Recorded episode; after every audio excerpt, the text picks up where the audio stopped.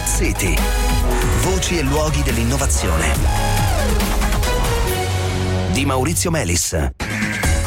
Buonasera, bentornati a Smart City. Continuiamo a parlare di comunità energetiche rinnovabili. Eh, abbiamo iniziato già eh, ieri sera, ricordo che sono eh, delle comunità appunto eh, di autoconsumo e autoproduzione collettiva di energia rinnovabile, quindi eh, l'energia che eh, i prosumer come vengono chiamati oggi, quindi qualunque cittadino, un'impresa che abbia un impianto fotovoltaico eh, sul tetto, laddove non riesce ad autoconsumare questa energia, invece di cederla alla rete la cede a un altro membro di questa eh, comunità e per questa parte viene remunerato. Quanto? Circa 110-120 euro a megawattora. Le aziende guardano alle CER come una possibilità eh, per ridurre eh, l'impatto devastante delle bollette e questa sera continuiamo a parlare eh, di questo con Antonio Romeo, direttore di eh, Dintec, Consorzio per l'innovazione tecnologica, ehm, col quale vogliamo eh, proprio raccontare di qualche caso concreto. Buonasera Romeo, bentornato. Buonasera Maurizio, buonasera a tutti i radioascoltatori.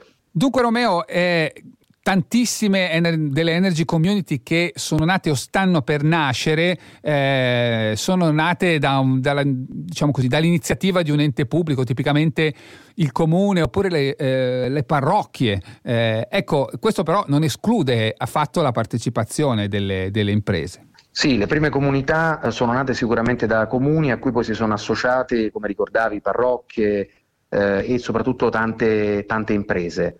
Eh, tra queste cito per esempio la comunità GECO, che è una delle più grandi sicuramente dell'Emilia Romagna, che nasce proprio da eh, un ente pubblico e a cui via via poi si affiancano realtà produttive del territorio e eh, si stima nel 2023 di raggiungere 15 megawatt di fotovoltaico, a cui aggiungere poi eh, altri 50 eh, kilowatt che sono di ehm, biomasse.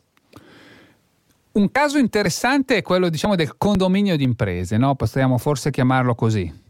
Sì, sono tante imprese che possono, eh, soprattutto di eh, servizi, che sono ubicate nello stesso edificio e alle quali si può applicare anche una eh, normativa del gruppo di autoconsumatori che agiscono collettivamente. L'autoconsumo eh, collettivo, tratta... che è una specie di versione semplificata dell'energy community, a patto che stiano tutti dentro lo stesso condominio sostanzialmente, no?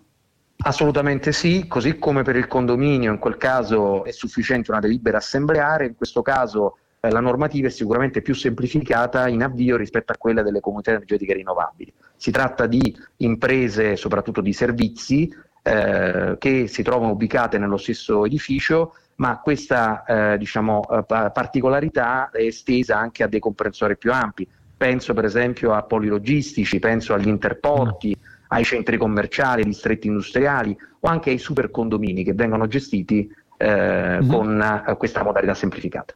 Ecco, ricordiamo che dal punto di vista fisico non serve cambiare contatore, non servono linee nuove, avviene tutto, diciamo, eh, virtualmente e quindi eh, non ci sono complicazioni di questo tipo. Volevo chiederti una cosa, senz'altro dominante il fotovoltaico perché chiunque può mettersi eh, un impianto di questo genere sul tetto, eh, ci sono però altre fonti anche, altri casi.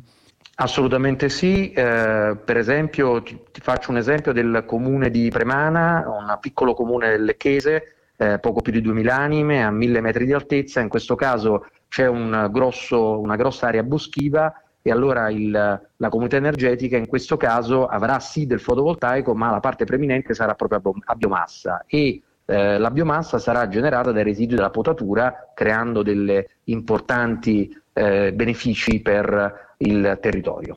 Io ricordo che in rete si trovano molti seminari eh, realizzati e organizzati anche da voi di Dintec e delle Camere di Commercio e tanti altri ancora, eh, per chi volesse saperne di più. Grazie Antonio Romeo. Grazie a voi e buonasera.